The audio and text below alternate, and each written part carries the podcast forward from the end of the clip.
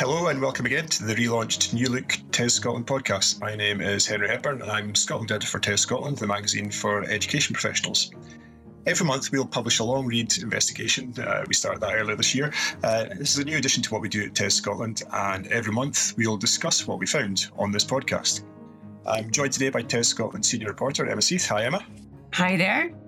Um, she'll be speaking about her in depth analysis of what's been called executive headship bringing together two, three, even up to six primary schools together under the leadership of one head teacher has become increasingly common in Scotland. But in recent times, several councils have pursued plans that would see one head lead a mix of primaries and a secondary.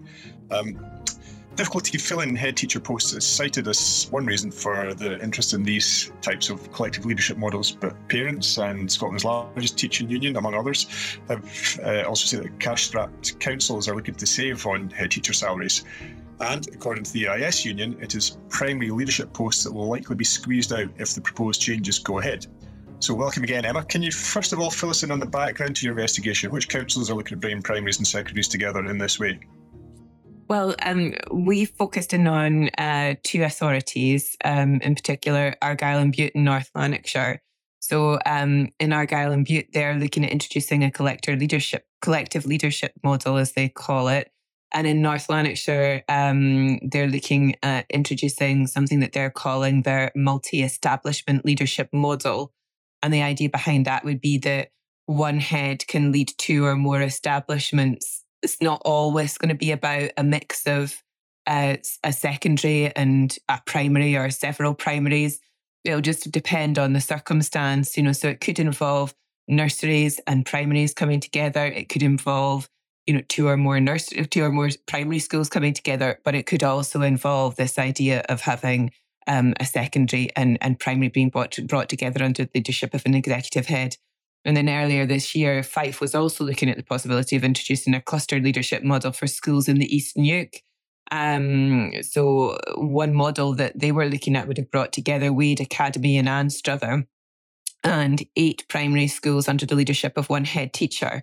Um, and then, you know, there was a sort of similar proposal in Argyll and Bute, which was looking at quite a large um, grouping of schools initially, which was, you know, so for instance, it talked about taking Dunoon Grammar and seven primaries, and that would be one cluster, and they would be under the leadership of an executive head teacher. Um, now, Argyll and Bute is saying that school groupings have yet to be determined and that communities will be consulted in depth before decisions are made. But that just kind of gives you an idea of some of the things that the local authorities um, in Scotland are considering just now. And if you could just take us back a bit, what would you say has been the impetus for looking at this idea of what's being called executive headship? In North Lanarkshire, there have been savings attached to the plans. So um, that's out there, that's in the public domain. So the authority expects to save money on head teacher salaries. Um, and there's been an agreed saving of 438,000 attached to the introduction of executive headships. Um, I mean, in Argyll and Bute, the council is very clear in saying that collective leadership is not about saving money. Um, but equally, they aren't forthcoming with any figures in terms of how much they plan to invest. If it's not about saving, or or is it about breaking even? So those figures, you know, sort of aren't out there just now. So it's not clear um, exactly what their plans are. But um, another common reason for the authorities talking about introducing this, um, so in introducing executive head to executive headship, is that they're struggling to recruit head teachers. Um, in terms of how bad things are with head teacher recruitment, that's difficult to get a handle on. But as part of the investigation, um, the Association of Head Teachers and Deputies Scotland shared some figures with us um, they do a survey every year and they've done it since 2016 um, of their members. Part of that survey is looking at how appealing um, primary promoted post holders like principal teachers and deputies are finding the prospect of becoming a head teacher. Um, and this year they found that only 18% of deputies agreed they were keen to become heads. Um, and that was down from over a third of deputies who wanted to pursue headship in 2016. And as Greg Dempster, the General Secretary of the Association of Head Teachers and Deputies in Scotland, points out, that's the pool that councils are fishing in in order to fill head teacher posts. So the fact that headship is becoming increasingly unappealing amongst these other primary uh, promoted post holders is really concerning. um, because you don't get them from anywhere else. Just to jump ahead to a question I was thinking about asking later, but seems to make sense to ask it now. We, we've known for a lot of years that there are various things that make the job of head teacher obviously it's hugely attractive in many ways, but sometimes there's things that put people off, and you've reported that for many years. And part of it is just the sheer weight of responsibility that seems to be increasing on a head teacher. So, for example, in the recent CEMU report on education reform in Scotland, which was published in March, he pointed out that he was hearing from primary and secondary schools that they have to be across 34 and 40 policy areas respectively. Um, so surely this idea of adding to the load of head teacher even more made to people who are already in two minds about whether it's something for them, not just make the role even less appealing potentially. it's funny that you should say that because a big part of the idea is that um, executive headship will make becoming a head teacher more appealing. I think that the idea is that because the total role across all of the different schools, whichever sector they're in, is going to be larger. And a big um, part of what determines how much a head teacher earns is how many pupils um, are in the schools or the school that they lead. So the idea that these the, the idea is is that these larger salaries will mean that you get more people, more potential candidates, you know, sort of apply um, applying for these jobs.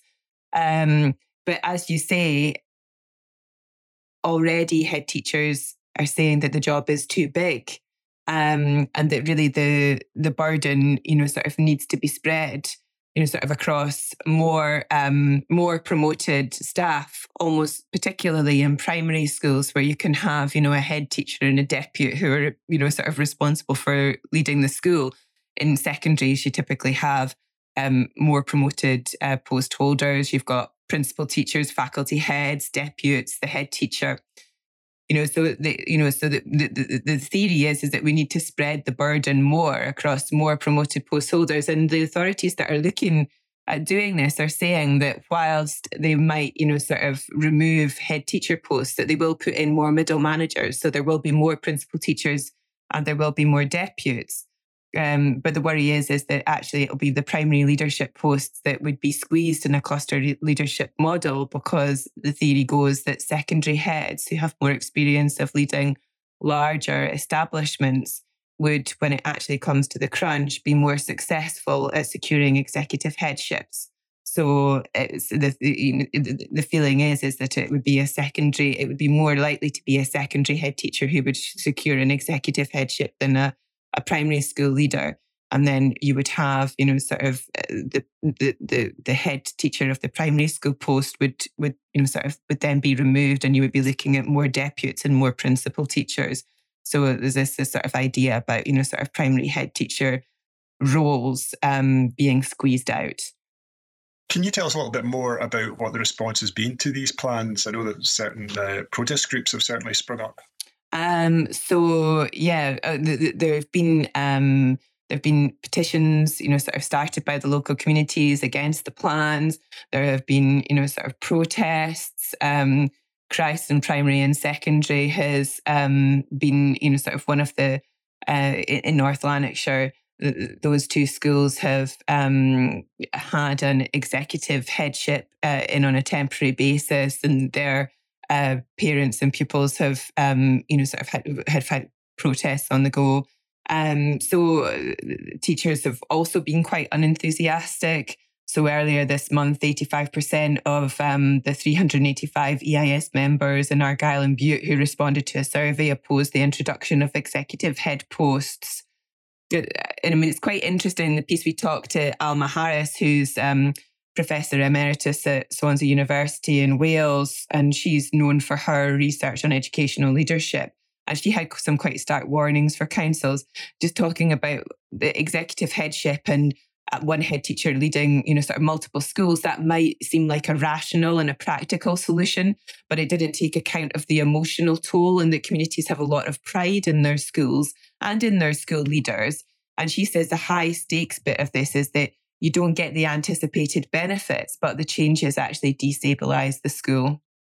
That's really interesting. I mean, presumably there are some potential benefits of primaries and secondaries working more closely together. I, I know, having read a little bit of the proposals in Argyll and Bute, that, that there the, the council officials are certainly claiming various pedagogical uh, benefits. I mean, can you tell us a bit more about that and what the claims are being made for why this might be a good thing?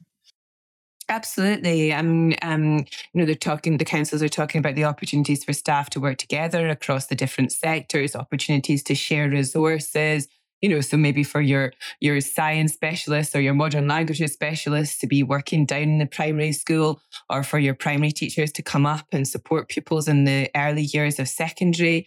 You know, there's opportunities to create a more seamless experience for pupils and to smooth transition.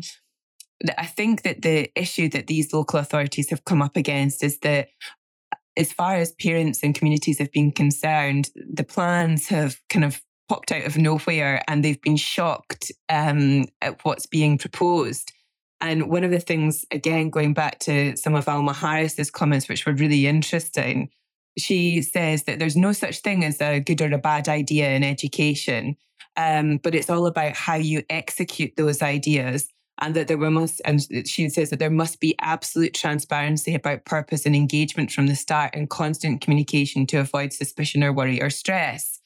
And I think that that's maybe where it's not that there are no merits in these ideas, it's just about the way that they have been executed has um, made communities suspicious.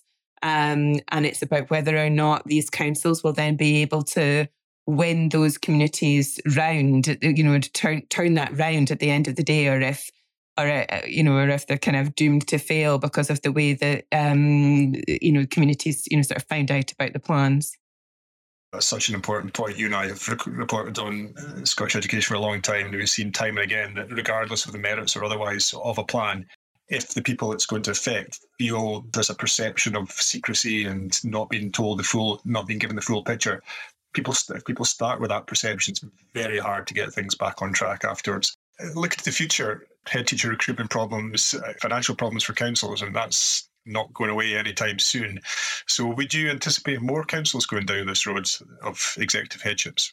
Um, I mean, I think that as long as councils are under financial pressure, um, and as long as they're struggling to recruit head teachers, they're going to look at leadership leadership structures, you know, in order to in order to find solutions. I mean, at the end of the day, they want to have um, a head teacher, you know, sort of leading their schools.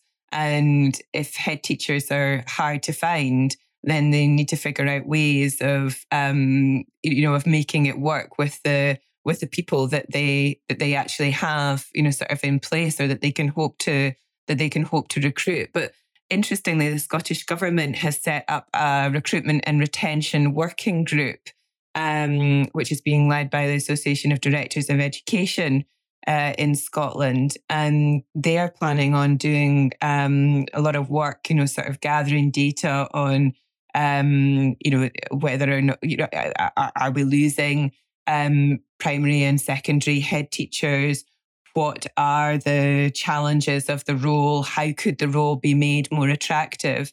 And just going back to that idea of whether or not executive headship is the answer, because of these higher salaries that local authorities will be able to attach to those roles, it was pointed out to me that because the role largely determines the salary, it might be still quite hard to attract people to executive head teacher posts when they could just go to a larger secondary school and not have the challenges of getting to grips with a sector that they're not familiar with. So, for instance, if your cluster leadership model involves a secondary, and a number of primary schools, and the total row comes to around about a thousand pupils, why not just go to a secondary school with around about a thousand pupils and then you don't have the challenges of you know sort of um, trying to understand a completely different you know sort of um, you know completely different sector so i'm not sure that that that the um, the hope